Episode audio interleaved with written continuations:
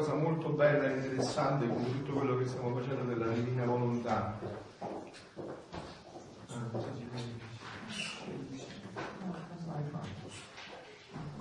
Sì, perfetto.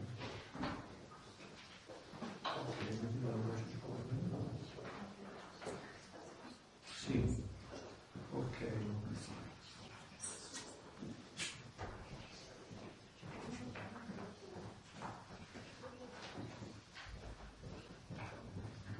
Allora, voi ehm, ci introduciamo anche per quelli che sono venuti oggi, no? Stavamo dicendo che ehm, stavamo parlando di questa nuova evangelizzazione, no?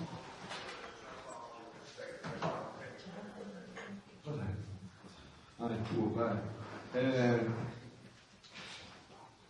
vorrei introdurmi un attimo in questa nuova. Noi abbiamo detto che c'è una evangelizzazione che è quella di rievangelizzare un popolo che ormai eh, battezzato ma che vive da pagano, no? Però c'è anche una evangelizzazione nuova nel contenuto. E questa evangelizzazione nuova nel contenuto è proprio l'evangelizzazione della divina volontà, no? Abbiamo iniziato ripercorriamo un attimo tutti insieme questa nuova, una nuova evangelizzazione, abbiamo detto, è stata la parola d'ordine del Papa e dei Vescovi negli anni conclusivi del XX secolo, quindi questo appena trascorso, è in vista del terzo millennio cristiano, nuova nello spirito, nei metodi e nell'espressione, abbiamo detto, è vero? Oso aggiungere, è nuova nel bene qua le cose che non riesco a vedere bene.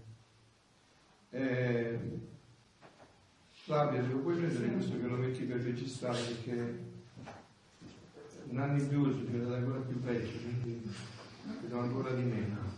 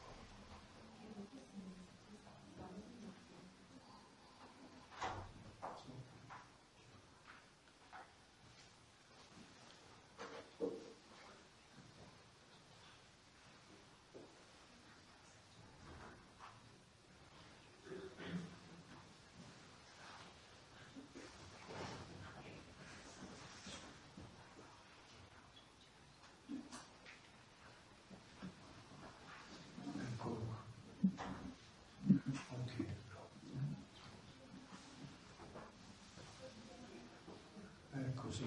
Allora, introduciamoci un po' in quello che dicevamo ieri anche per eh, chi arriva oggi, no?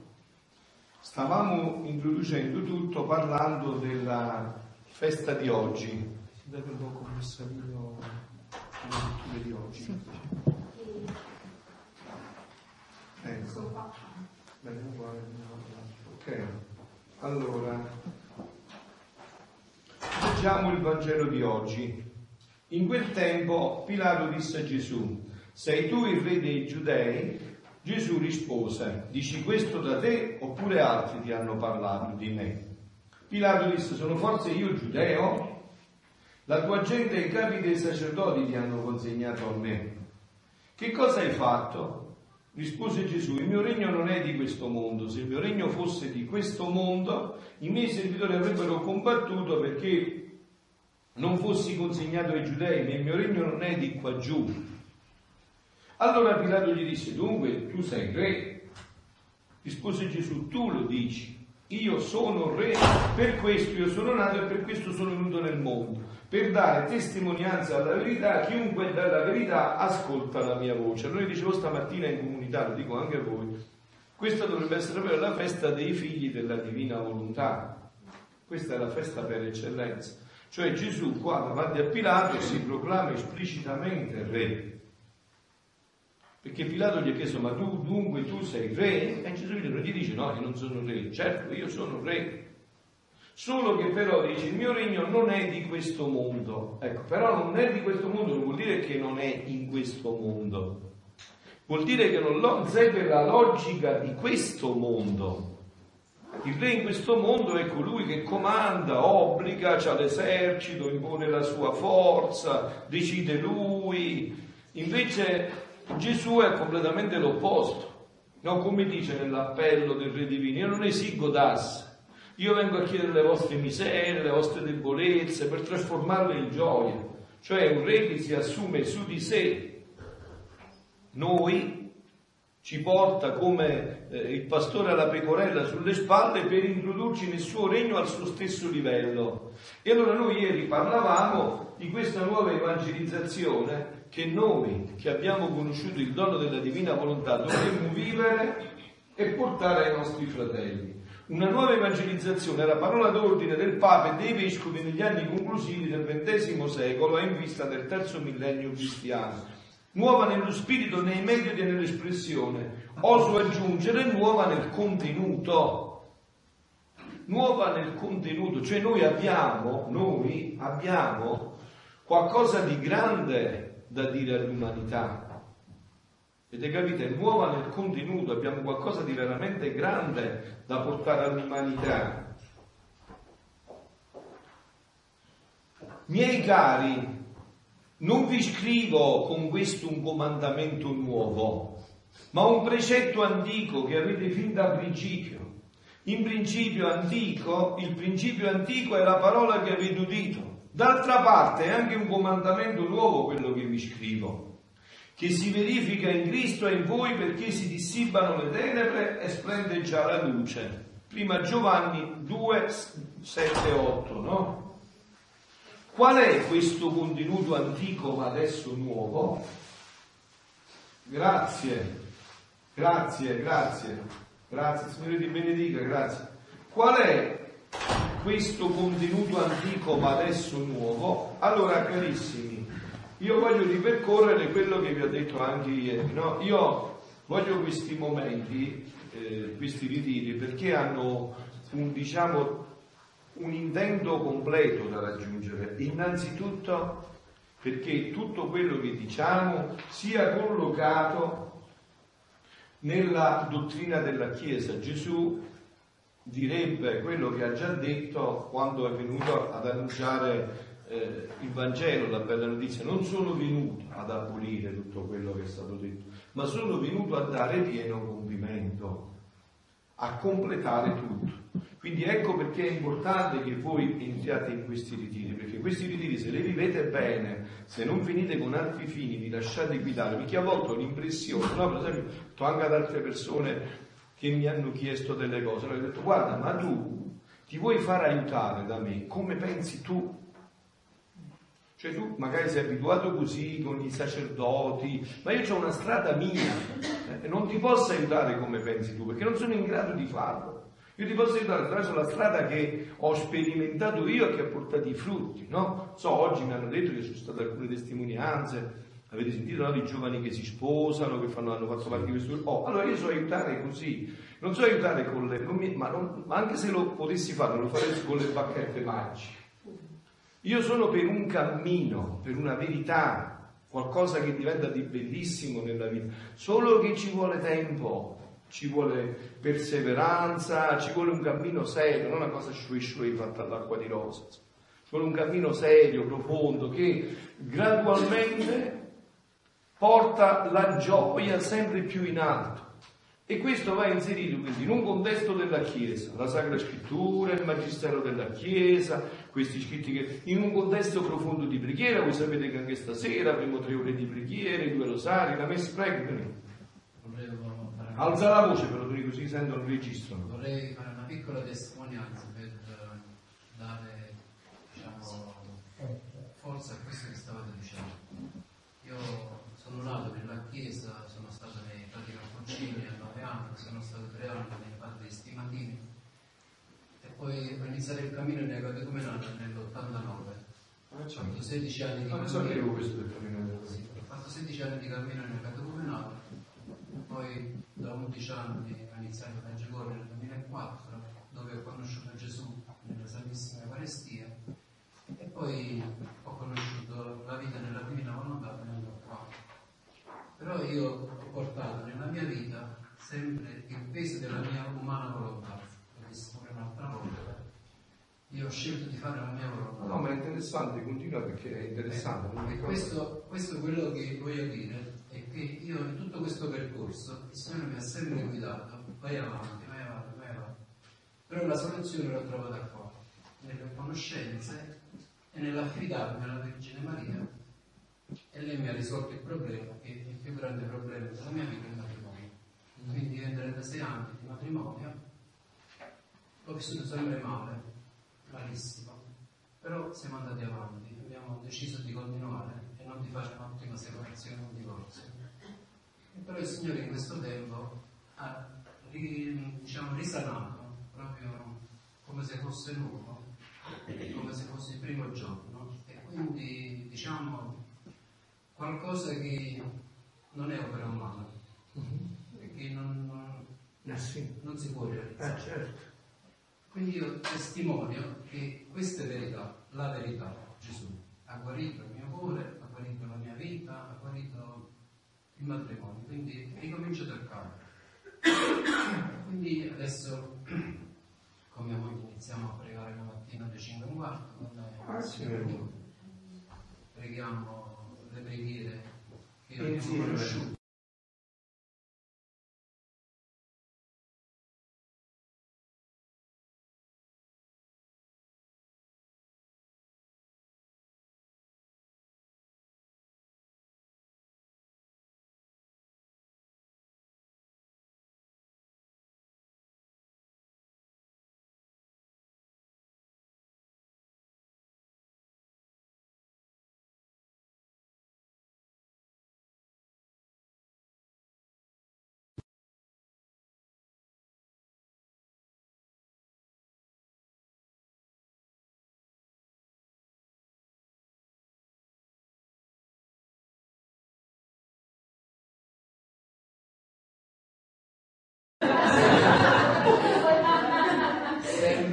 gli buttava addosso, rifiutava, come abbiamo letto ah, nell'altro volume, rifiutava l'invito.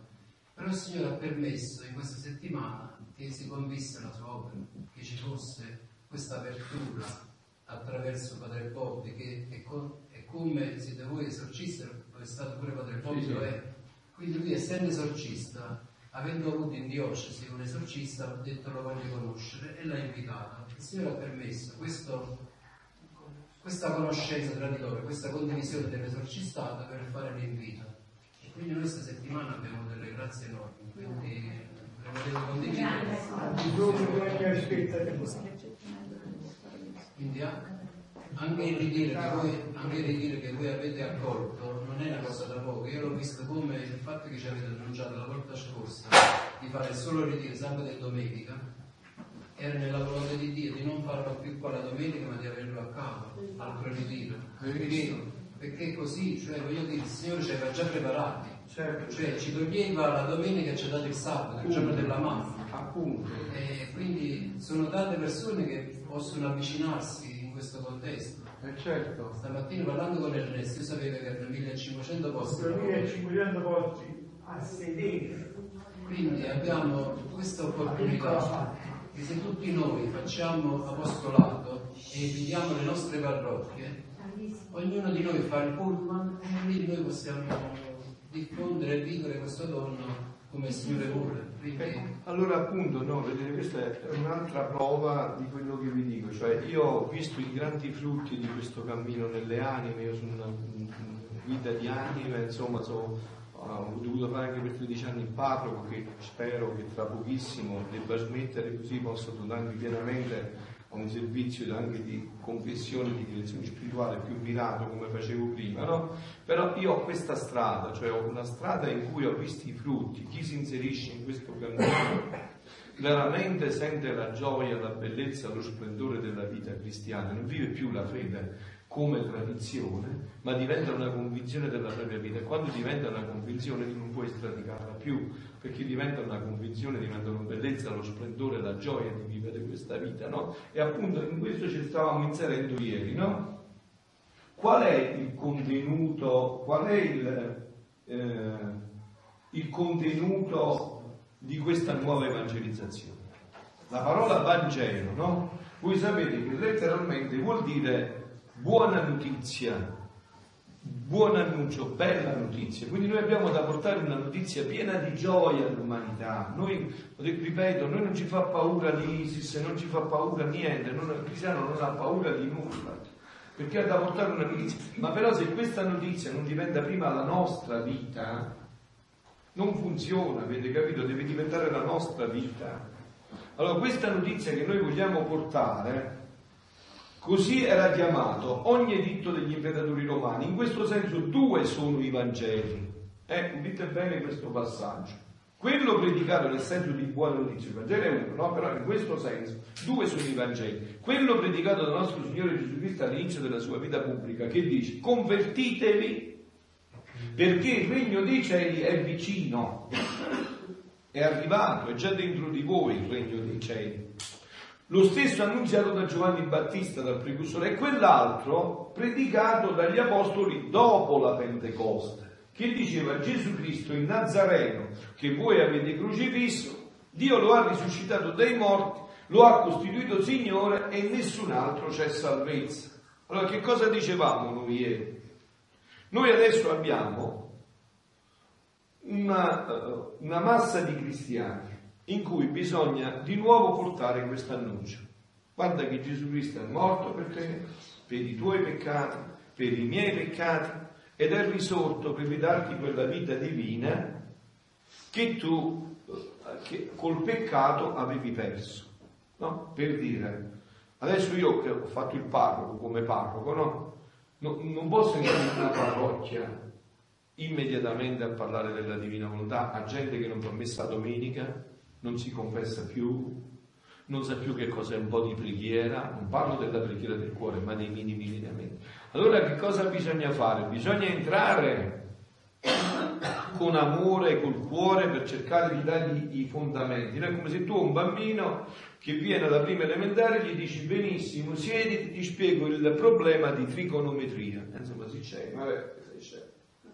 Cioè, gli devi insegnare le vocali, le consonanti, devi dare il tempo. Allora, però c'è anche una parte, e molti di voi, tutti voi già siete in questo, che è pronto per l'altro annuncio, cioè il dono della divina volontà, Cristo, Re dell'universo, che veramente deve venire a regnare nell'umanità. E in questo adesso ci stiamo inserendo, no? Quindi abbiamo detto quest'ultimo Quest'ultimo riguarda la redenzione ormai avvenuta e compiuta da Gesù Cristo. L'annunzio predicato dagli Apostoli riguardava Gesù, mentre quello predicato da Gesù riguarda il Padre. A tal riguardo, dice Gesù nella lettera agli ebrei, noi avremmo molte cose da dire, ma sono difficili da spiegarsi perché voi siete diventati lenti a comprendere.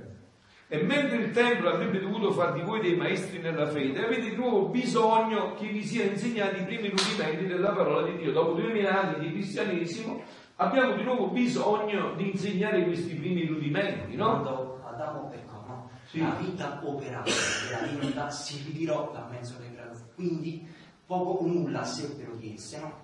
Eh, questo che cosa significa? E lasciano soltanto l'ordine di fare la volontà di Dio, no? Anche Gesù quando è venuto sulla terra poco o nulla ha detto della sua volontà, soltanto ha insegnato il Padre nostro, il germe, no? Ora, dopo tanti anni, Gesù vuole sfociare di nuovo in amore, no? Come? Con queste conoscenze qua. E questi sono tanti passi per far venire di nuovo a regnare la divinità in mezzo alle creature. Quindi più si conosce, più si accelereranno questi passi per far venire il regno della divinità in mezzo alle creature. Questi sono eh, cieli e soli parlanti rispetto alla creazione che c'è adesso, che faranno ritornare la creatura di nuovo all'origine come era stata creata in principio. Questa è la nuova evangelizzazione.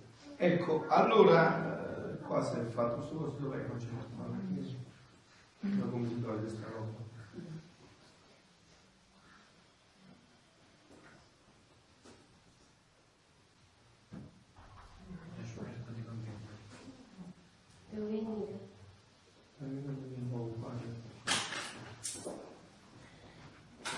Uscito?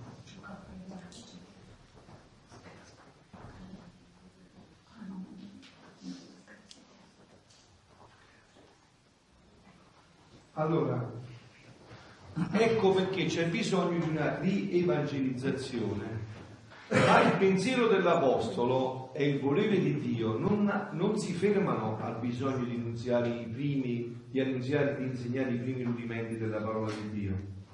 Perciò dice, lasciando da parte la dottrina alimentare su Cristo, eleviamoci a quello che è più perfetto, senza fermarci di nuovo a trattare le verità fondamentali quali sono il pentimento dei peccati, la fede in Dio, la natura dei battesimi, l'imposizione dei mani, la risurrezione dei morti e il giudizio finale. E qua voglio riprendere quello che ho anche accennato ieri, no? Allora, è chiaro, dobbiamo guardarci nelle palle degli occhi e dobbiamo essere sinceri. Non, de, non esternamente, dentro di noi. Se voi non avete preso la decisione, avete capito che il male fa male, che il peccato vi farà male sempre. Se voi non avete deciso di dire guarda, io preferisco morire piuttosto che peccare, non ci sarà una nuova una evangelizzazione nuova perché non siete ancora pronti. Avete capito? Mi sono spiegato è facile, no? Non si può dare a chi non è disposto, non, lo, non, non entra. È come se tu metti un secchio a testa in giù sotto un rubinetto, non entra l'acqua, non è disposto a farlo entrare. Ma io ci faccio andare un sacco di acqua, apro il rubinetto sempre più forte, puoi fare quello che vuoi tu, ma se il secchio non si converte, non entra l'acqua. Allora io voglio bene, bisogna essere chiari su questi punti, non vi fate impapocciare la testa, è, è, è semplicissimo. Se per esempio ancora per chi ha poi fatto già questo passo, ce n'è un'altra ancora, no? che vi ho detto anche altre volte. Se voi mi dite a me, padre, ma io eh, vado all'incontro del rinnovamento, voglio fare pure il rinnovamento, i neocatecumenali, perfetto. Io ti dico perfetto, puoi fare quello che vuoi, perché ancora non hai capito. Se non hai capito, non è che io voglio dirti, non hai ancora capito, leggi gli scritti, approfondisci, vedrai che capirai.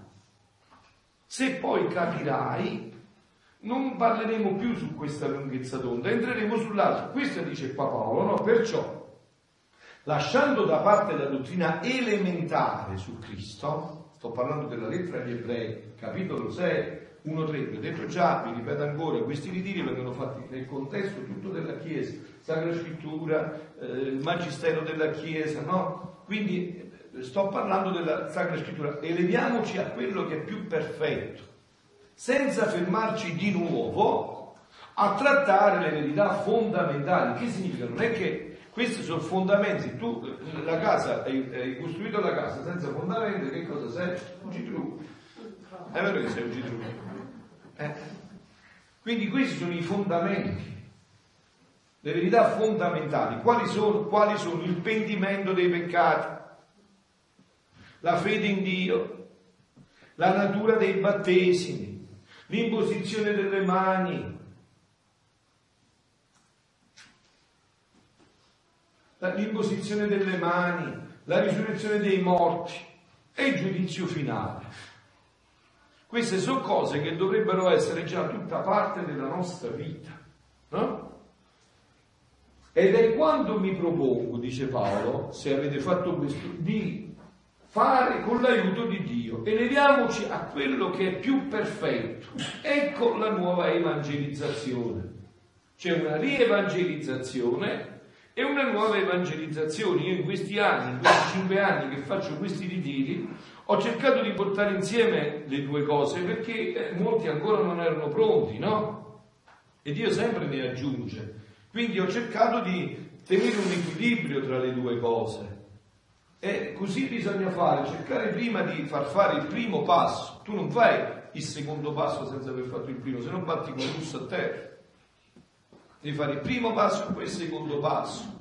Il capitolo 10 dell'Apocalisse, entriamo proprio sempre più nella festa di oggi, mostra profeticamente questa nuova evangelizzazione.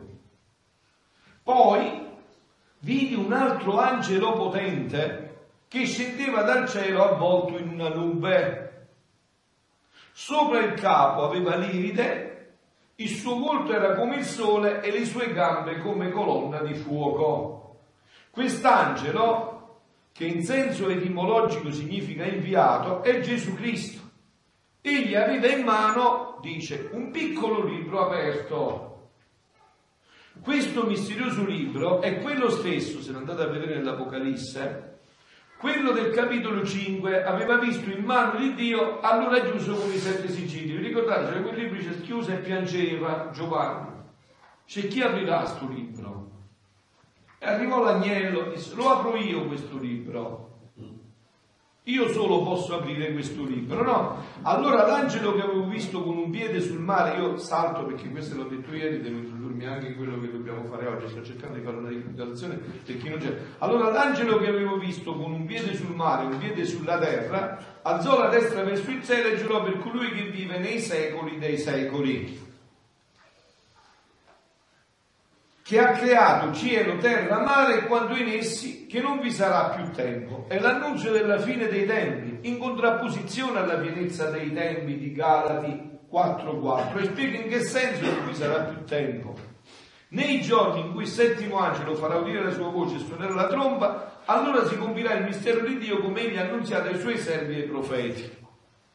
Questo mistero è quello che San Paolo chiama come come lo chiama San Paolo? Il mistero della sua volontà. Così lo chiama Paolo. Il mistero della sua volontà in Efesini 1.9. Quel mistero della sua volontà che voi state conoscendo nei dettagli. Nei dettagli.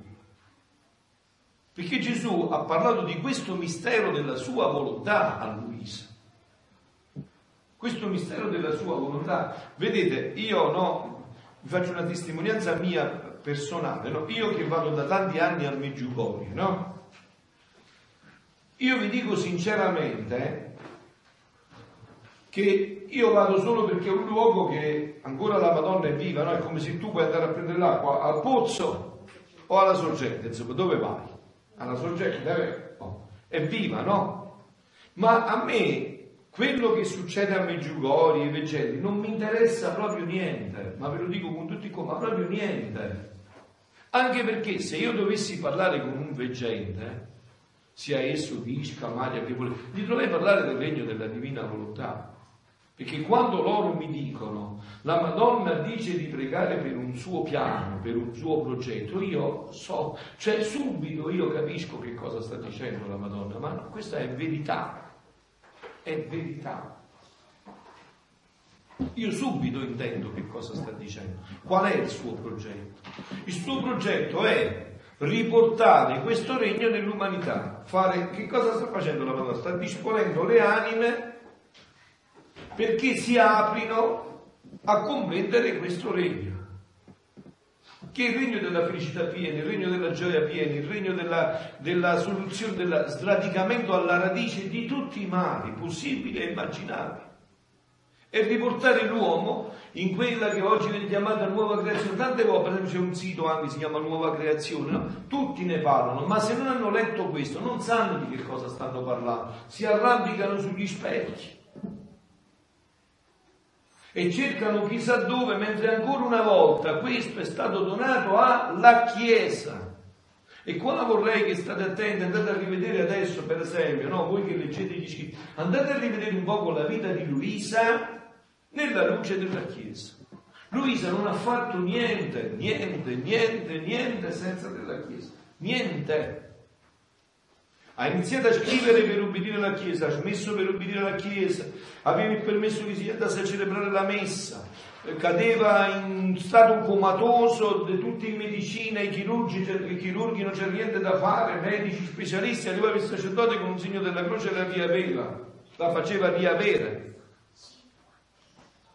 Veniva celebrata la messa nella sua, nella sua stanzetta col permesso addirittura del Papa ha avuto i confessori con il permesso dei vescovi e dulcis in punto, la cosa più grande, questi scritti sono venuti fuori per un santo canonizzato, Sant'Annibale Maria di Francia, che è stato, oltre che avere il confessore, aveva anche il censore e il confessore straordinario che era, Santa, eh, che era Sant'Annibale Maria di Francia, per niente poco di meno che per 17 anni, dal 1910 al 1926.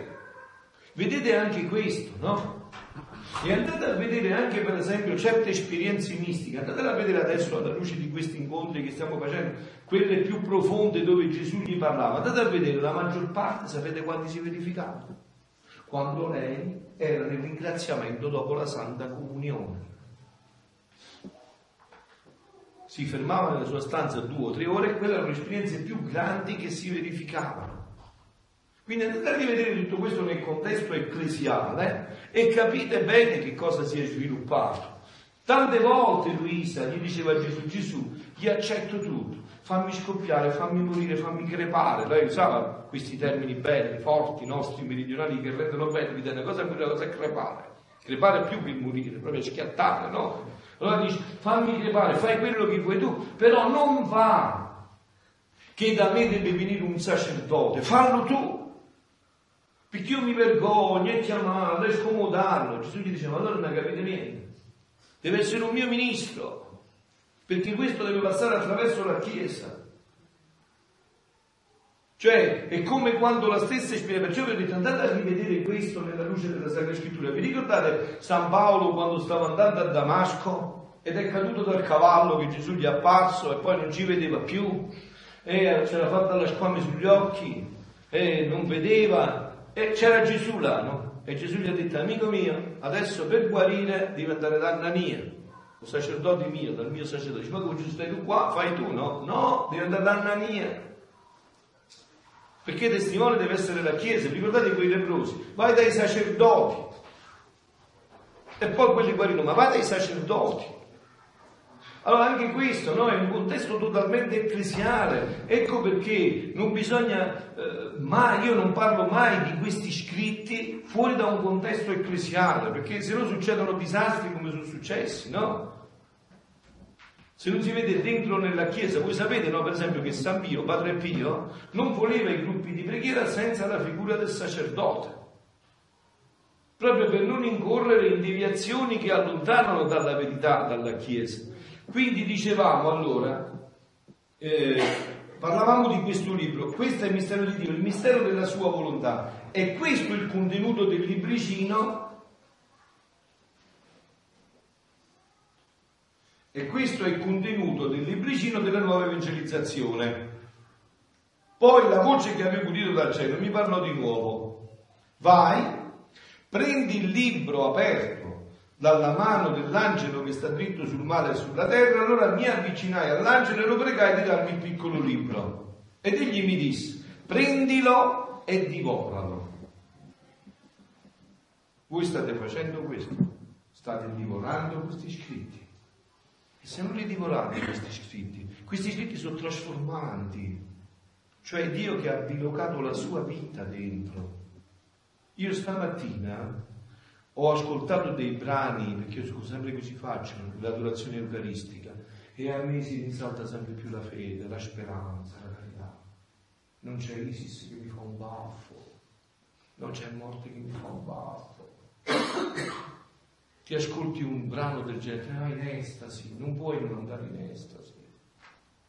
Se crei le condizioni, se ti metti là, entri in quella preghiera del cuore, senti un brano del genere, no? Un brano in cui Gesù di nuovo rivedeva Luisa. Luisa, ne hai capito? È stato decretato questo regno, non dipende da niente e da nessuno.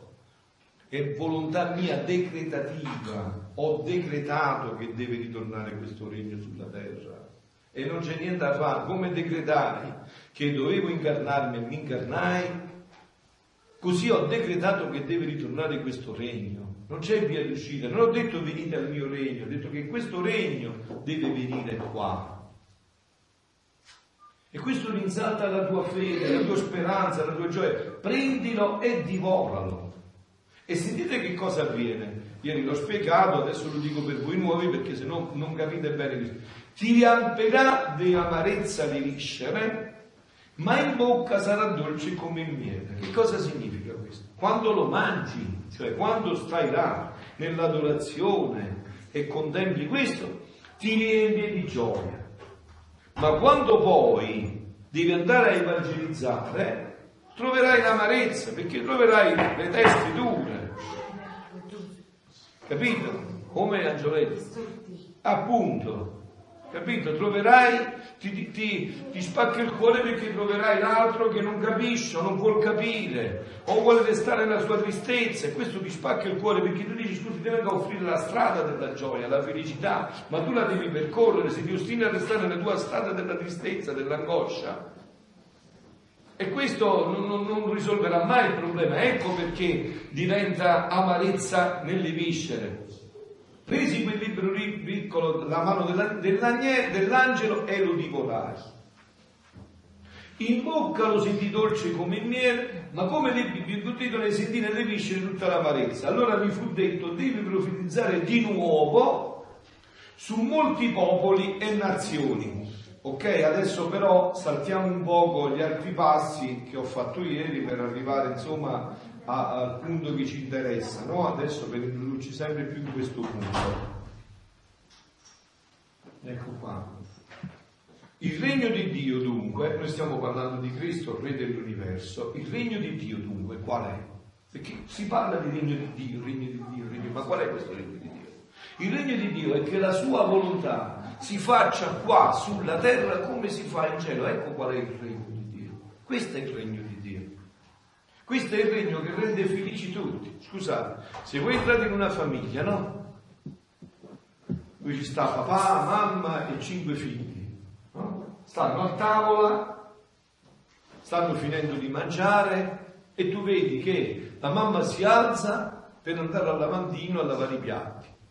Senza parlare, il papà va dietro, già c'ha eh, lo strupinaccio in mano per asciugare, il figlio chi va a prendere la scopa, chi va a prendere la mazza a lavare a terra, chi fa... Dici, mamma mia, questi sembrano una cosa sola. Sono una cosa sola. Perché hanno una sola volontà. Sembrano una cosa sola, eppure sono, sono sette persone, tutti diversi, cinque figli sono diversi dall'altra, mamma, mamma, papà e papà, ma sembrano una persona sola. Cosa li rende una persona sola? Un'unica volontà. E quindi là non entrano i contrasti, perché come si dice, si dice pure voi, si capiscono in da luce, si capiscono negli occhi, si guardano e intuiscono già quello che sta avvenendo e lo vivono tutti insieme. Immaginatevi voi un'umanità che vive così. Questo è il regno della divina volontà. Questo è ciò che si verifica sempre dentro la Santissima Trinità. La Santissima Trinità è una sola volontà. E perciò sono in eterna gioia. E anche qua state attenti perché noi non abbiamo le categorie per comprendere questo. E, e, e come dire, la nostra fantasia ci potrebbe ingannare. Vengo a concreto, no? Se tu vai a un bambino che sta nel grembo della mamma e gli dici, adesso ti descrivo che cosa succederà quando esci. E gli parli ci troverai il mare, il sole. Secondo te quello capisce quello che gli stai dicendo? No, perché non hai esperienza. Deve vederlo. E allora quando vedrai il fiume, il mare, che bello il sole, ma dentro se glielo dici non lo capisci. Allora, quando noi diciamo, no? per esempio che Dio ci darà la gioia, noi pensiamo, ma che noi sarà sempre, arriviamo là e sarà sempre la stessa gioia. No, saranno gioie sempre nuove, sempre nuove, sempre più belle, sempre più splendenti per tutta l'eternità. Ma uno come può pensare questo? Non lo puoi pensare perché tu non hai idea di un Dio infinito che non esaurirà mai la possibilità di renderti gioioso, mai la esaurirà per tutta l'eternità perché è infinito come Lui, questa gioia. Questi testi, questi scritti, sono scritti nella Gerusalemme celeste.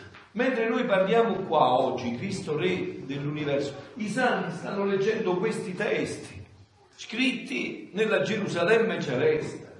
Leggono questo, questo è tutto scritto negli scritti, perciò vi dico, se voi leggete queste cose, vi riempite di gioco, non, non ve ne accorgete, no, che poi eh, se voi vivete questi scritti, per esempio, durante un'adorazione eucaristica, li leggete, li approfondite, li pregate, no? Questa speranza, questa...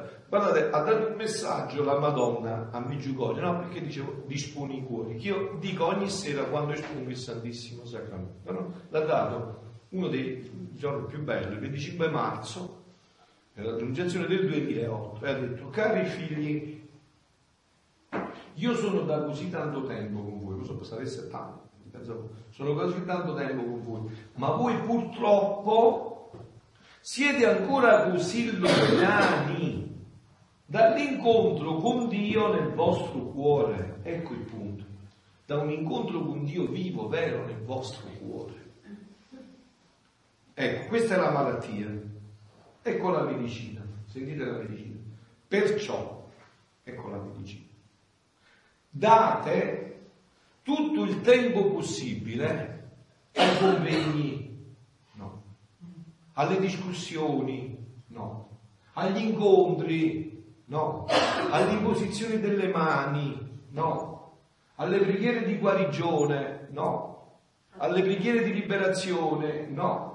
Date tutto il tempo alla preghiera, tutto il tempo possibile alla preghiera e l'altro e ad adorare mio figlio nel santissimo sacramento dell'altare.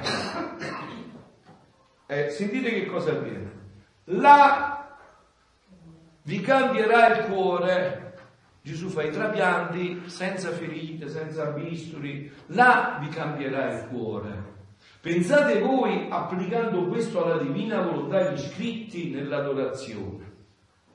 Là vi cambierà il cuore. Voi non state attenti a questi movimenti, perché noi siamo abituati, poi soprattutto oggi, siamo abituati a sentire, a toccare, non percepiamo il Dio del silenzio, del nascondimento, i cambiamenti che avvengono. Io lo, lo vedo come sacerdote, come pastore, perché vedo tante persone che ho guidato, che hanno accettato questo cammino, si è ribaltata la vita si è ribaltata la vita. Dove sta Anna Maria? Eh. Se voi conoscevate Anna Maria quando l'ho conosciuta io all'inizio, no? Sì, l'ho vista, l'ho vista. Se voi conoscevate Anna Maria quando l'ho conosciuta io, che sono quanti anni sono? Sei. Sei? E adesso voi non la riconoscereste più. Io l'ho conosciuta dal dentista perché ho perso tutti i denti, uno che è vecchio per dire, no? Ho conosciuta dal dentista e lei ha iniziato a, a, frequentare la chiesa a Pettoranello è iniziato il cammino. Io vi dico, non la riconosco neanche io più, è un'altra persona. È diventata un'altra persona. E chi l'ha trasformata? Con me ha parlato pochissimo. Ci siamo incontrati rarissimamente, quando era necessario. Cosa l'ha cambiato? Il cammino. Gli ha ribaltato tutta la vita ma dico lei per dirne una, domenica, per dirne tante, ma potrei citarvi. Sì, Ernesto, prego. Eh, cioè, dico, dico, uno per dirne no, ma perché questo si è verificato prima, ma perché questo si è verificato nella mia vita, cioè nella mia vita personale, perciò io ne ho la certezza degli effetti, no? Allora dice la Madonna, si prende l'appello dice la mamma disporrà i popoli Bravo. a ricevere questo. Disporrà i popoli, vedete che cioè c'è una disposizione, un disporre a questo, no? Allora dicevo, là vi cambierà il cuore. L'altro passo, vi darà là, vi darà la fede viva, la fede viva, non la fede morta, la fede viva. E sentite l'altro ancora, è il desiderio della vita eterna. Perché aggiunge tutto, passa, solo Dio rimane. Chi può operare questo? Questo che vi ha detto. Quando voi vi sentite tristi giù, avete avuto difficoltà durante la giornata, prove forti che a nessuno mancano. Un giorno Santa Margherita, Santa, eh, Santa Caterina Labouré, no? ci apparve la Madonna, dice mi insegnò il segreto come superare queste prove. E come gli disse? Vieni a un incontro con me? No. Andiamo a un convegno? Andiamo a un incontro? No. Come gli disse? Vai. Là. Vai al Santissimo Sacramento. Vai, io vi aggiungo, che Caterina non lo poteva aggiungere, lei dice, vai al Santissimo Sacramento con gli Vai. Quante volte ho fatto, guardate, io insomma devo essere sempre più trasparente e sincero con voi perché Dio sta facendo fare sempre esperienze più profonde con le anime, no? sante anime che mi dicono padre ma io voglio parlare, parlo con la mia amica, tu non uscirai mai dai tuoi problemi, perché No, passano ore intere al telefono. Quello mi ha fatto arrabbiare e mi ha detto questo, ma tu che dici? E lei quello gli dà la giustizia, ma guarda che devi fare così, e vedi che no, e forse è meglio così, e vedi, e quello sarà... Ore e ore, ore e ore, e che cosa crea? Amarezza di poi dopo sei, eh, senti pure più in colpa perché dopo devi andare a confessare, ho giudicato, ho parlato male, ho pensato, un groviglio che non se ne più. Invece io vi dico, se sentiva il mio consiglio, veniva mezz'ora davanti al tabernacolo, non cambiava quel problema. Io tante volte ho pregato davanti al tabernacolo, per esempio quando avevo papà e mamma tutti e due col tumore contemporaneamente, trascorrevo tante ore, come faccio adesso, davanti al tabernacolo e quando uscivo papà e mamma non erano guariti, papà e mamma sono morti tutti e due, ma a me mi era cambiato il cuore. Io non mi ero mai ribellato più a una della malattia, ma assolutamente, e non era forza mia. Soprattutto io che ero poi lontano, figuratevi un po' prima, no? Cosa ha fatto tutto questo? La preghiera del cuore. Avete capito cosa? Perciò la Madonna dice date tutto il tempo, sentite la parola, tutto il tempo possibile. Non dice l'impossibile, ma il possibile datelo tutto e vedrete delle trasformazioni che non avrete neanche idea. E allora anche poi quando vieni a parlare con me, vieni mirato, non ti disperdi più e capisci il mio suggerimento che non, non, non posso sostituirmi a te. Dio non vuole nessun sostituto, ma vuole un input perché tu hai luce e inizi a camminare nella luce, diventi sempre più figlio della luce e della gioia, figlio della luce e della gioia, che non significa che non avrai le croci, che non morirà tuo figlio, tuo padre, tuo uomo, quello che deve succedere, non è questo. Ma è una luce speciale in quello che sta avvenendo.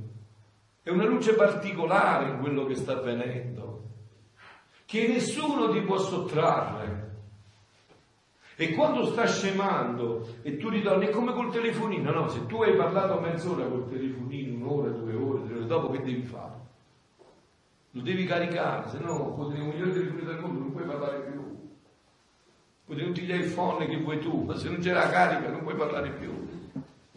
Se non ricarichi la tua vita in questa realtà, per esempio nel caso della divina volontà, facendo atti, giri durante la giornata, quando arrivano i problemi, anziché fissarti sui problemi e continuare a scavarci dentro, a telefonare all'amica, ma sai mi è successo questo, ma sai, e, quella... e che cosa farai? Che cosa farai? Che cosa farai? Lascia che ti entri la luce di Dio dentro. Fatti penetrare da questa luce che ti fa comprendere magari che quello che tu vedi come disgrazia è una grande grazia e quello che invece vedevi come grazia è una grande disgrazia.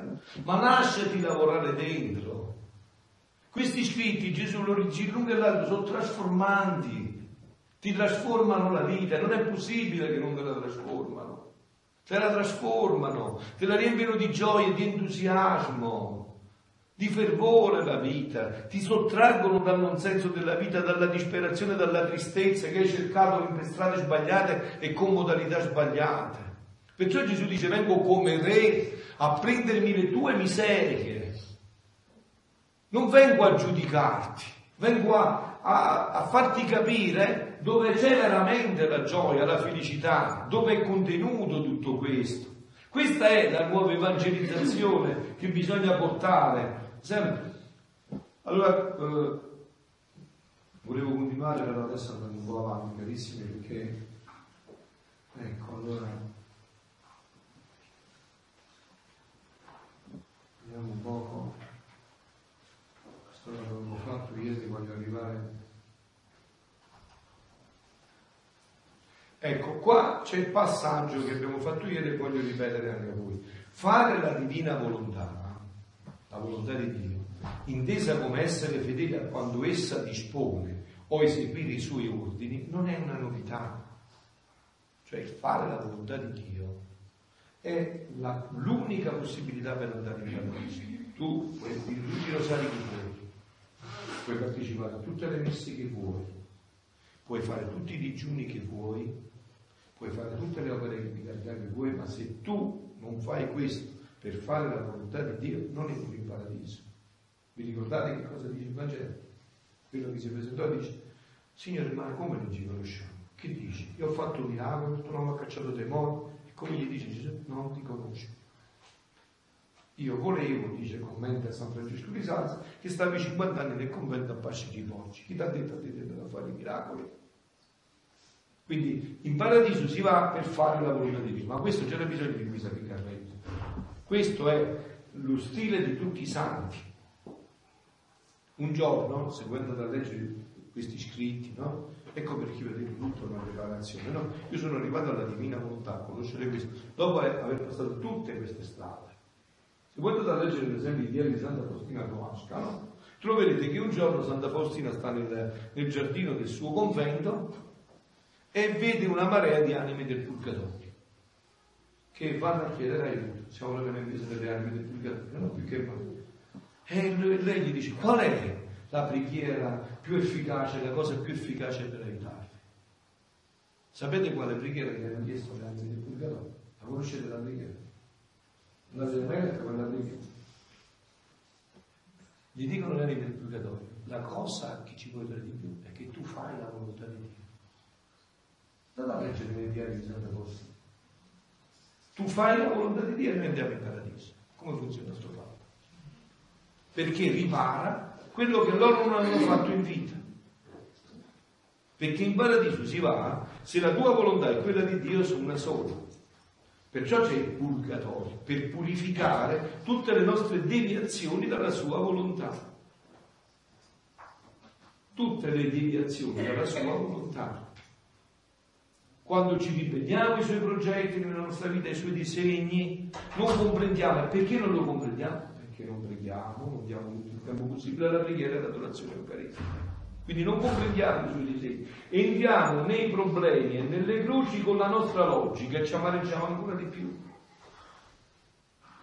Perché vorremmo costringere Dio a fare quello che diciamo noi, ma Dio non è che non lo fa perché è crudele, non lo fa perché è il nostro male.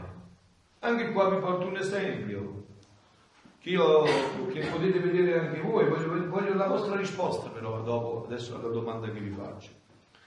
Ho visto in una famiglia c'era un bambino di due anni e la mamma stava affettando un salame durissimo con due coltellacci grandi così che si era fatto affilare dall'affilatore tipo quelli della macelleria.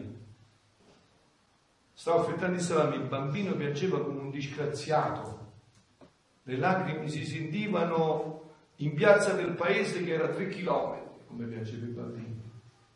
La mamma gli doveva dare il coltello. No. L'hanno trovato, eh.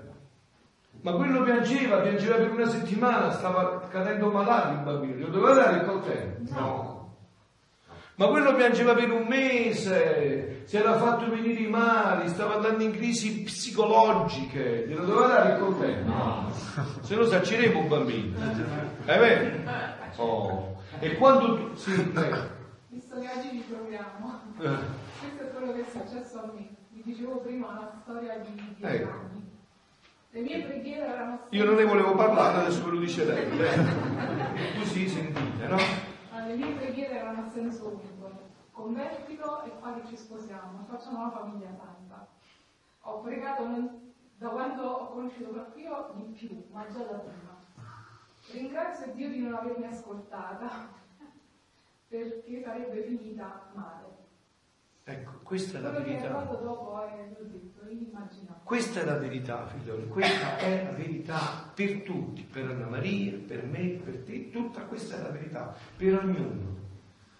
Molti di questa avranno un riscontro qua, come l'ha avuto Anna Maria, come avere io, molti avranno un riscontro di là, ma non cambia niente.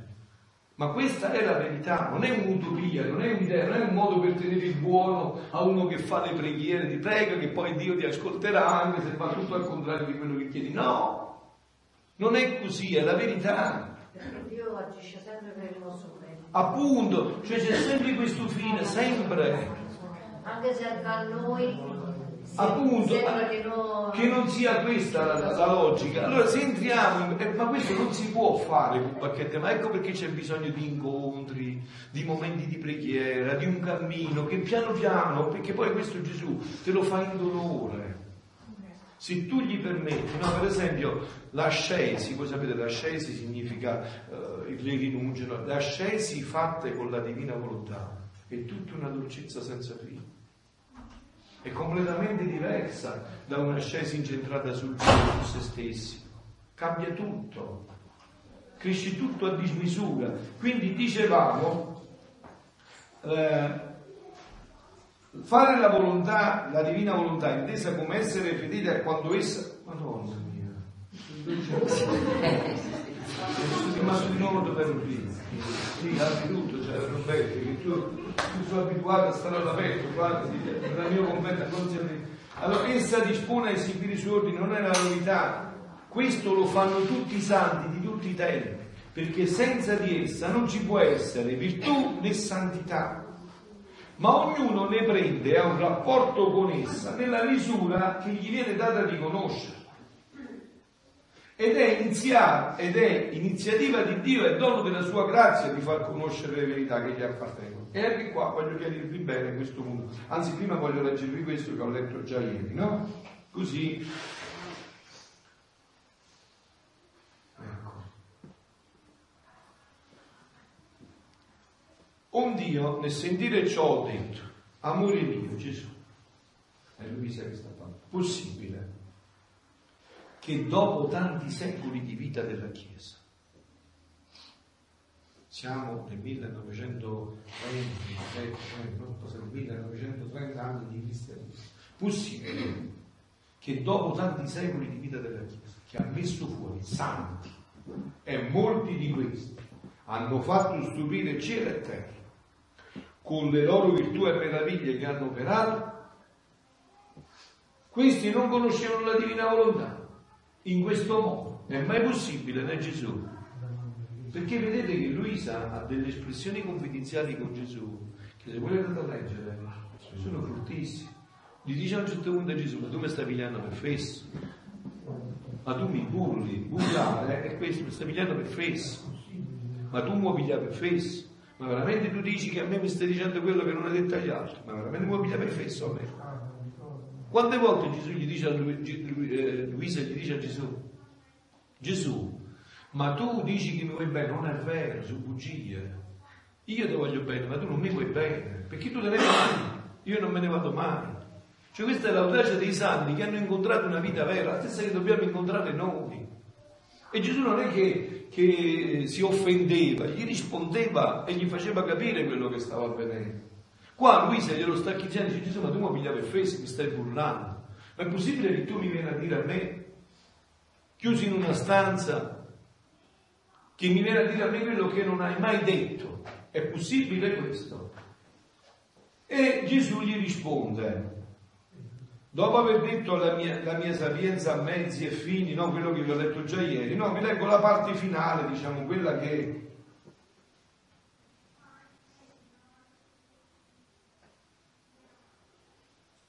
E poi è tanto vero che ho chiamato te per prima, quindi per prima, e anche qua però dovete avere le idee chiare, perché sennò anche quando lo presentate, lo dite, poi non avete le idee chiare. Per quanto riguarda il dono della divina volontà, per quale dovete avere chiarissime idee, questo dono è stato il dono costitutivo dell'uomo, cioè noi siamo costituiti così. Il nostro organismo soprannaturale era, è già fornito di poter vivere con questo dono. Cioè la volontà che è una potenza spirituale limitata, la nostra, perché è nell'umano, però ha già tutti gli come posso dire, attrezzatura per connettersi, da un cavo USB, già tutto, per connettersi con la divina volontà. È già tutta predisposta, è in funzione di, è fatta per, tende a, ok? Questa, questa volontà umana è stata creata così dal creatore.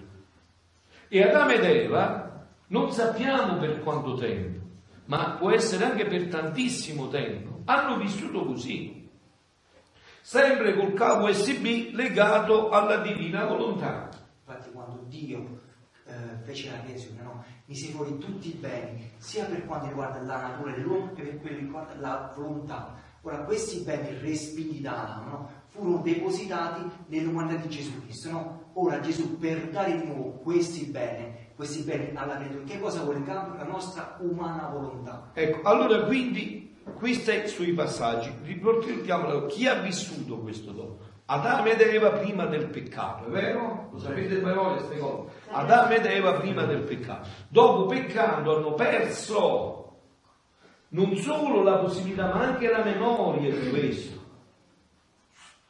Anche se facevano gli stessi atti non significava più nulla. E sempre più, vedete, se voi state attenti, no? Dalla creazione di Adamo ai primi disastri dell'umanità sono passati tantissimi secoli. Come mai non c'era bisogno di leggi, di alleanze? Perché l'uomo ancora aveva il sentore di quello e ancora viveva in un certo modo, anche se solo per riflesso, la divina volontà, non aveva bisogno di leggi. Tanto più tempo passava, tanto più dimenticava, tanto più farabutto e pervertito diventava. E quindi iniziavano a volerci bisogno sempre più di leggi. Dopo Adamo ed Eva, chi ha vissuto questo dono?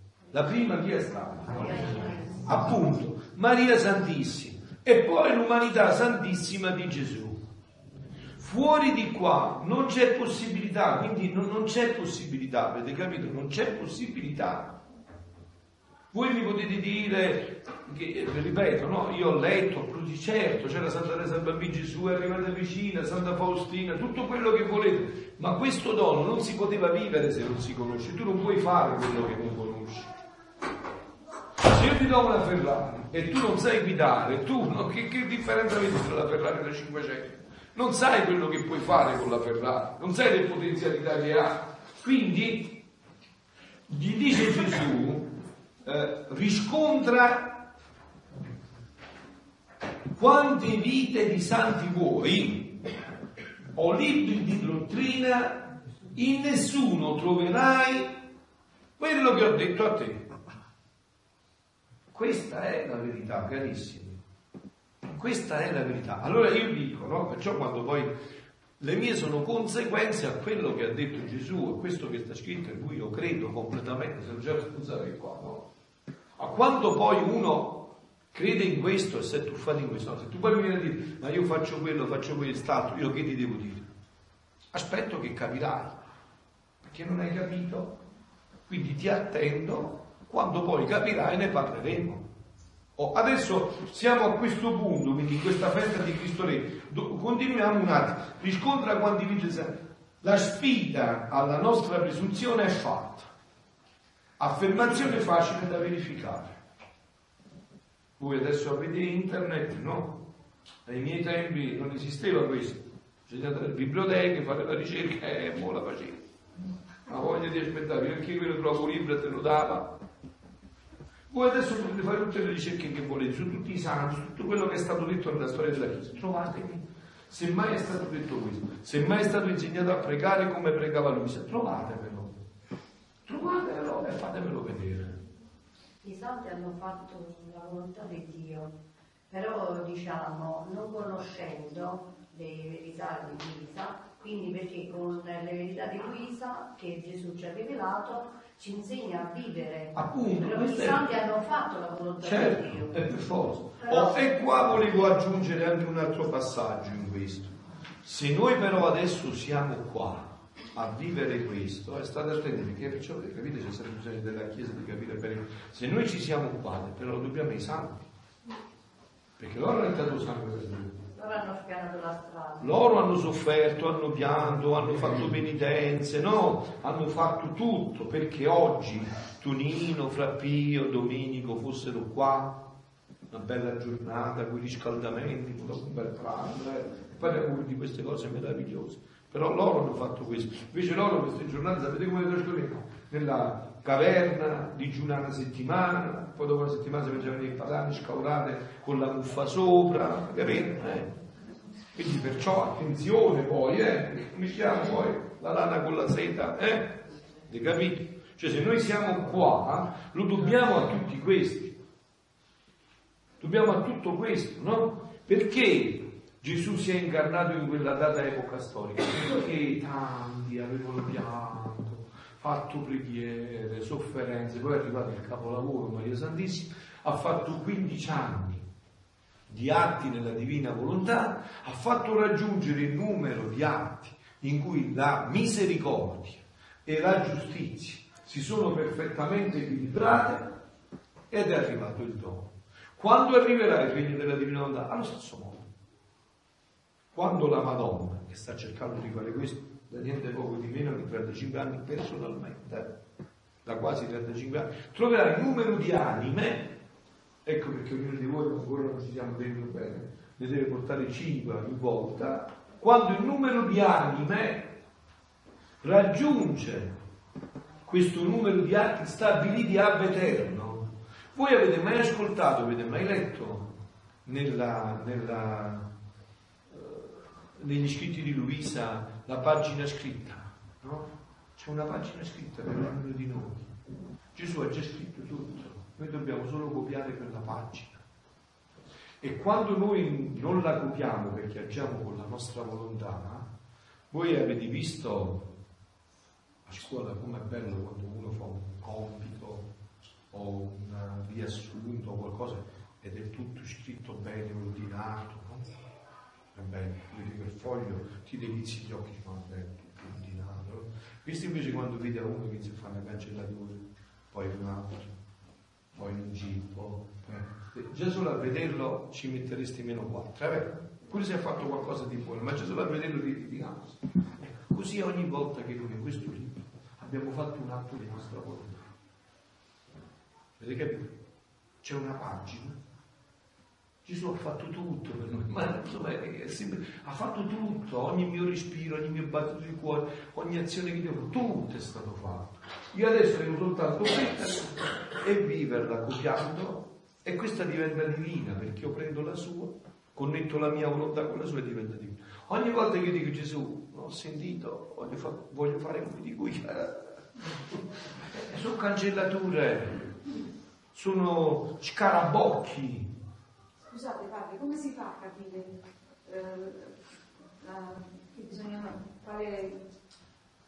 Sì, sì, ho capito, ho capito già quello che vuoi dire. Come si fa a capire che è quello per te? Allora, prima di tutto... Perché la volontà di Dio non la mia. Certo, allora, prima di tutto, diciamo, questo che stai dicendo è già un fatto che riguarda la fare la volontà di Dio, perché una volta che tu vivi tutto quello che vivi è sua volontà. Allora, per quello che riguarda tu ci sono dei passaggi. Questo, no?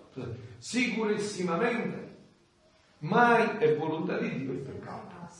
Quindi già può essere certa che ogni volta che uno fa un peccato, mai è volontà di Dio. No? Quindi ci sono degli elementi già che ti chiariscono quando sicuramente non è volontà di Dio. mai il peccato, un'azione, andiamo più avanti. Ti senti i tuoi passi, il suo odore, cioè, lo senti da dentro, appunto, cioè, Brava. lo senti. Eh, Cioè, è indescrivibile, è indescrivibile. Cioè, Ecco, una... questo è l'ultimo passaggio È bellissimo, no, indescrivibile. poi lo senti, cioè, però... No, no, no, è così. no, mi permetti bene. a tradire la volontà? Non ti Cioè, dobbiamo qua, nel buco dello stomaco, cioè come fai? Tu senti i suoi passi, senti il suo odore, è indescrivibile. Sì, eh.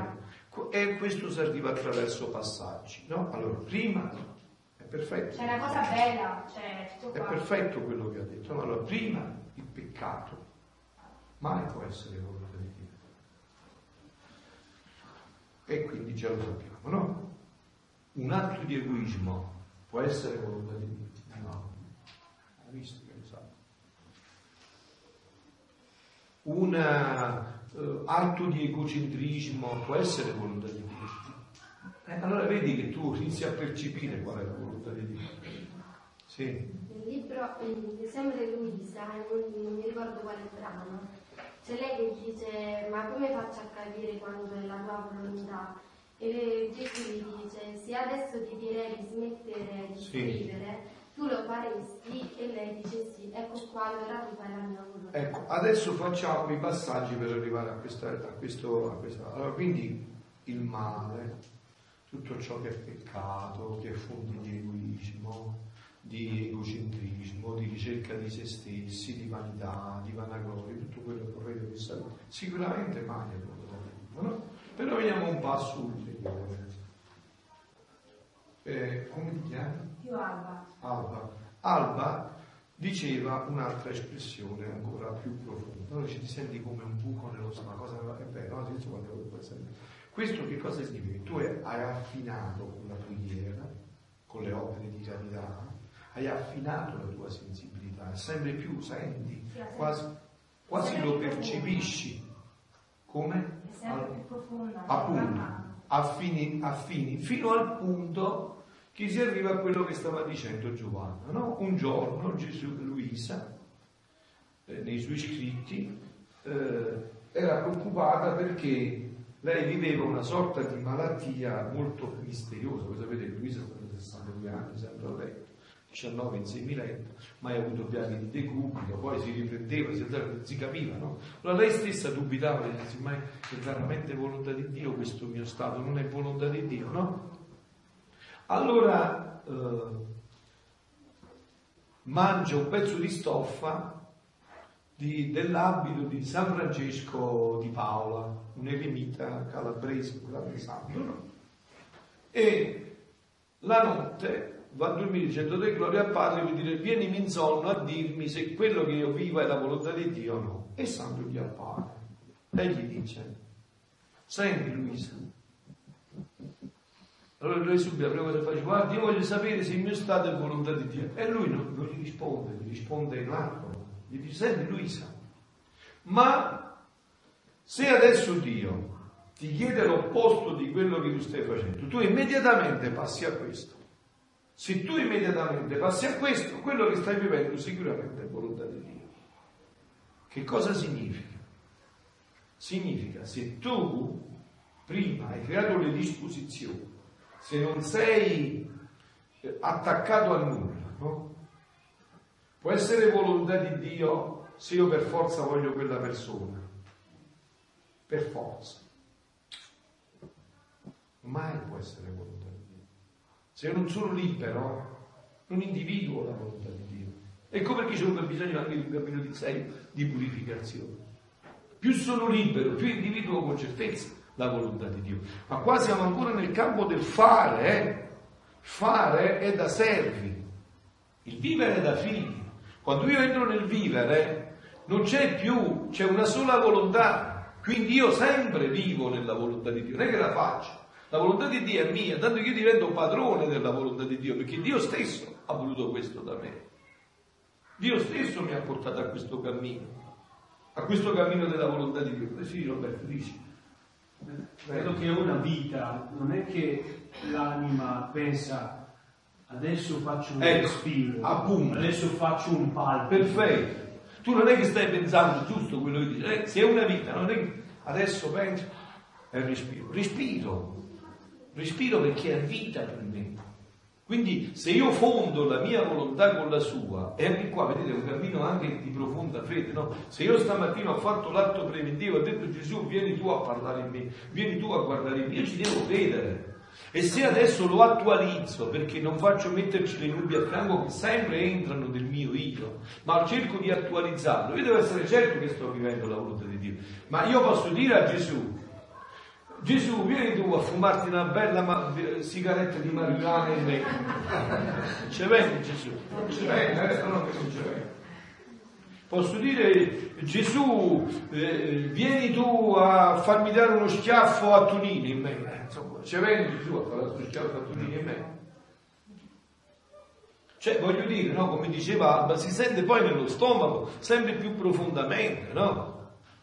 Cioè se io dico Gesù vieni tu a farmi dire questa brutta parola nei confronti di quella persona, vieni tu a dare questa maledizione, eh, cioè, voglio dire no?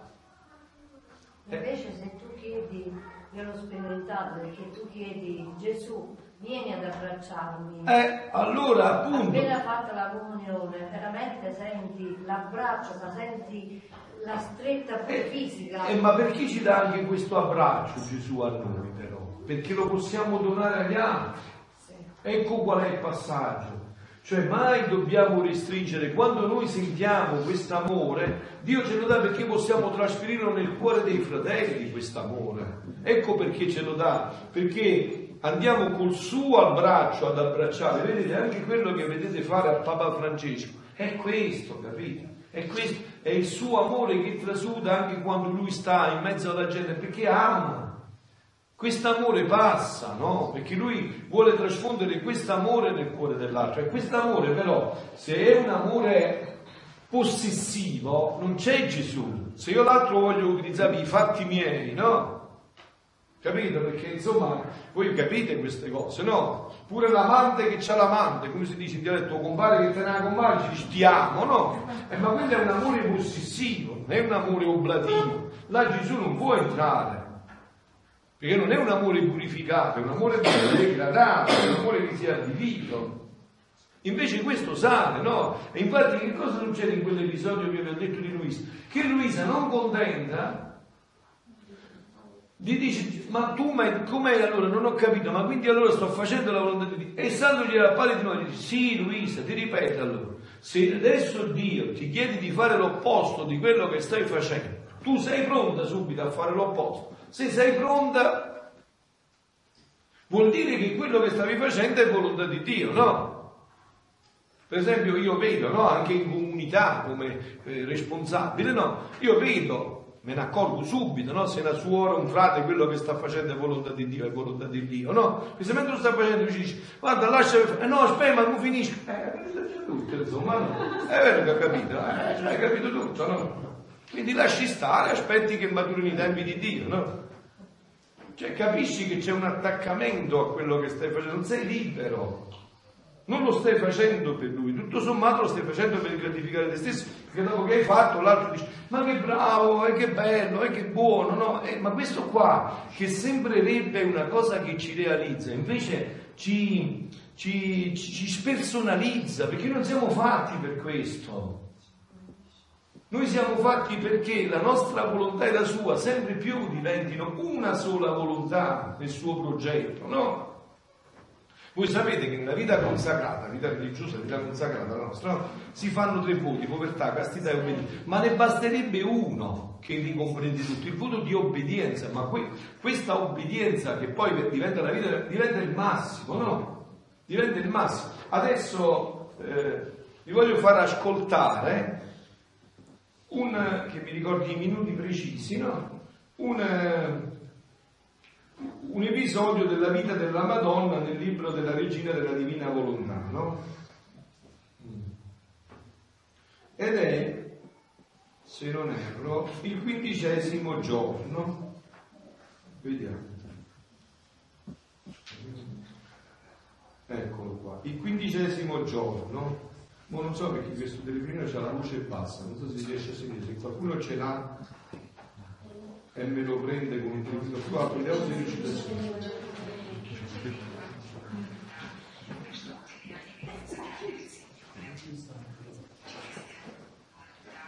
Ecco, e, eh, ah ecco, dammelo, bravo. Così lo leggiamo, bravissimo. Allora è... Aspetta.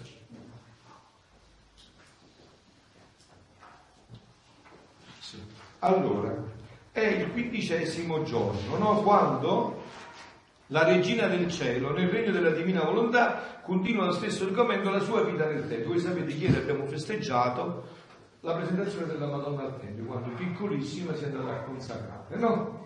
E che cosa dice in questo passo? Lei è entrata nel Tempio e dice, la mia presenza in questo Tempio, la mia presenza pacifica, senza piangere e coraggiosa, no, ecco qua. Ora figlia mia ascolta, io mi chiusi nel Tempio e lo volle il Signore. Ecco, vedete come lei sentiva nello stomaco, e lo volle il Signore, certezza. Io sono certa che andai a chiudere il Tempio perché lo voleva il Signore.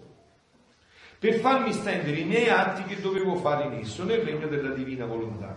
Per farmi preparare il terreno con i miei atti umani. Io ero attentissima a tutti i doveri che si usano fare in quel luogo santo. Io ero pacifica con tutti né diedi mai amarezza e disturbo a nessuno.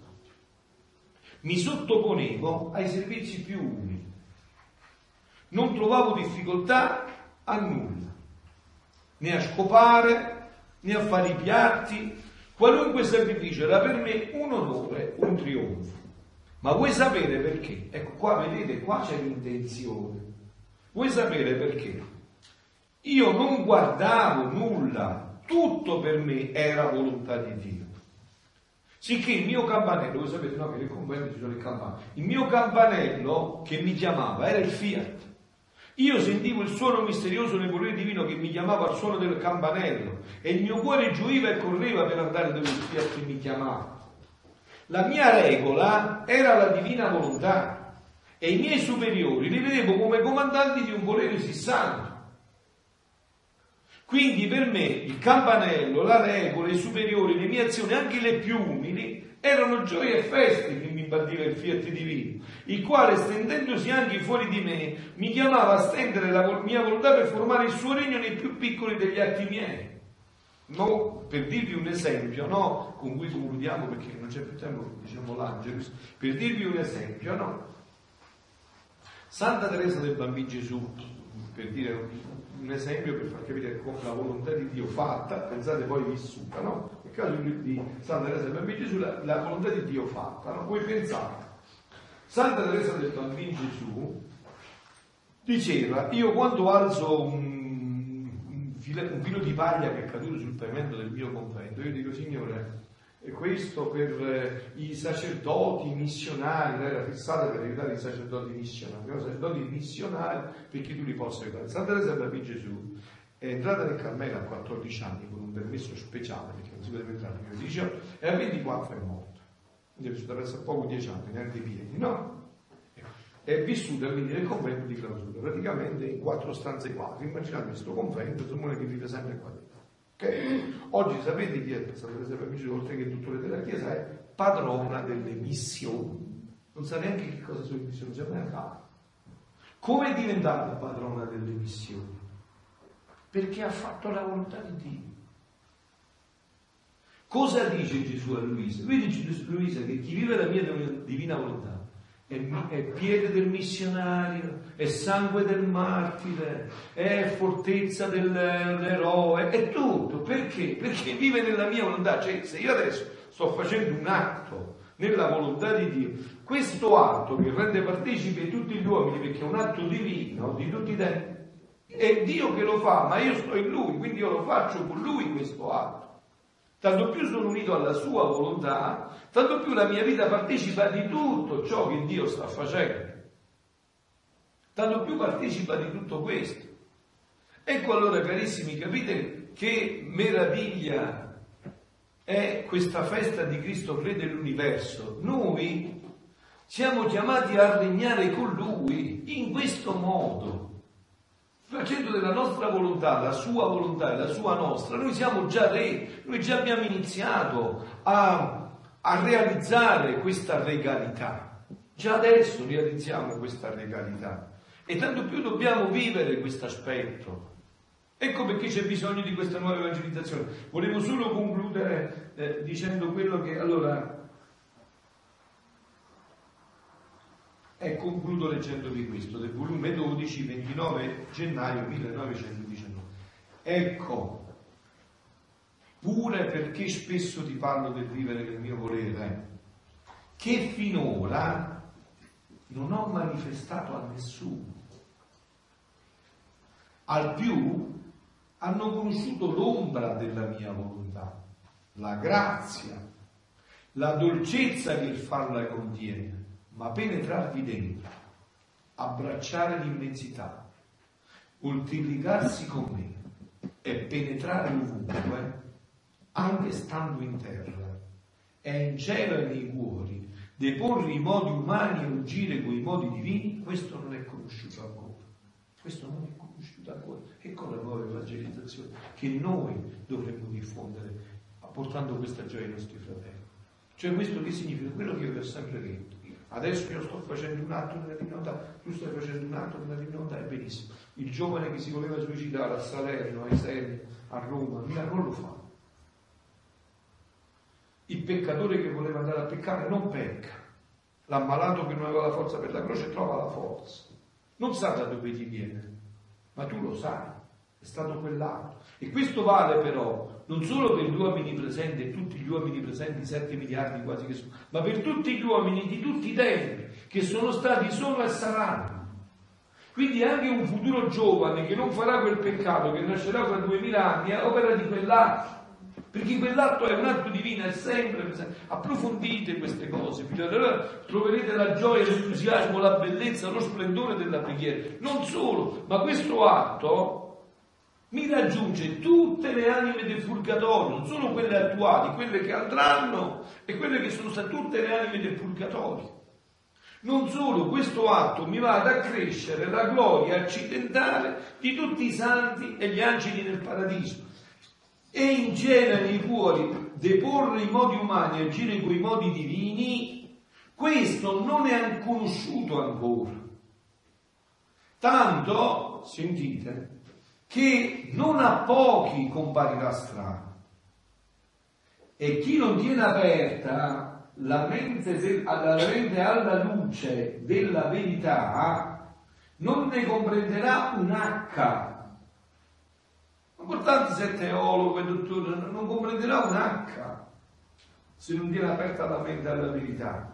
Ma io, dice Gesù, a poco a poco mi farò strada manifestando ora una verità, ora un'altra, di questo vivere del mio volere, tanto che finiranno col comprenderlo. Ecco la nostra opera, aiutare Gesù a far comprendere questo ai fratelli. Quindi, se voi adesso, no, dopo questo che ci stiamo dicendo e ci siamo detti per cinque anni, non profondete tutte le vostre energie per questo, ma io che devo dedurre? Che devo dedurre? Che non avete capito? Che posso dedurre, Sedetevi voi qua a sedere io là. Che cosa posso dedurre? Che non avete capito che questo è il dono dei doni, la grazia delle grazie, il miracolo dei miracoli, la gioia delle gioie, l'entusiasmo dell'entusiasmo, lo splendore dello splendore, è quello da portare all'umanità. Questo deciderà il male alla radice. Questo sarà la vera gloria di Dio e la vera gioia e felicità dei fratelli. E quindi dobbiamo profondere tutte le energie, no? Diceva prima Filomena, io sento l'abbraccio di Gesù durante l'Eucaristia. Ebbene, tu adesso senti l'entusiasmo di questo che stai vivendo qua, di questi due giorni. Perché? Perché lo devi andare a portare ai tuoi fratelli. Questo è. Questo è, avete capito? Questo è. E più lo portiamo, più accresce in noi Dio questa gioia. Più noi andiamo con questa gioia nei fratelli, più Dio accresce la nostra gioia, le luci, perché poi questi testi non finirete mai di scoprirli. Ho detto saranno per tutta l'eternità. Tu più leggi, perché noi adesso sembra che abbiamo capito tutto, è vero? Poi che cosa succede? Che facendo atti giri si amplia la tua possibilità di comprensione e Dio ti fa comprendere qualcosa che prima non potevi comprendere perché non avevi la capacità di ricepire quello che Lui ti voleva donare. L'angelo del Signore portò l'annuncio a Maria. Ed ella. Ave o Maria, piena di grazia, il Signore è con te, tu sei benedetta fra le donne e benedetto il frutto del tuo seno Gesù. Santa Maria, Madre di Dio, prega per noi peccatori, adesso è l'ora della nostra morte. Amen. Eccomi, sono l'ancella del Signore. Faccia in me secondo la tua parola. Ave o Maria, piena di grazia, il Signore è con te. Sei benedetta fra le donne e benedetto il frutto del tuo seno Gesù. Santa Maria, Madre di Dio, prega per noi peccatori, adesso e nell'ora della nostra morte. Amen. Il Verbo si fece carne. E venne ad abitare in mezzo a noi. Ave o Maria, piena di grazia, il Signore è con te. Sei benedetta fra le donne e benedetto il frutto del tuo seno Gesù. Santa Maria, Madre di Dio, prega per noi peccatori, adesso e nell'ora della nostra morte. Amen. Venga per noi, Santa Madre di Dio. Affinché siamo fatti degni delle promesse di Cristo. Preghiamo, degna Dio Signore, di diffondere la tua grazia nelle anime nostre, che noi che all'annuncio dell'angelo abbiamo conosciuto l'incarnazione di Cristo, tuo Figlio, possiamo per la sua passione e la sua croce, con l'intercessione della Madonna, giungere alla gloria della risurrezione del Cristo nostro Signore. Amen. Gloria al Padre, al Figlio e allo Spirito Santo. Come era nel principio, ora e sempre, nei secoli dei secoli. Amen. Gloria al Padre, al Figlio e allo Spirito Santo.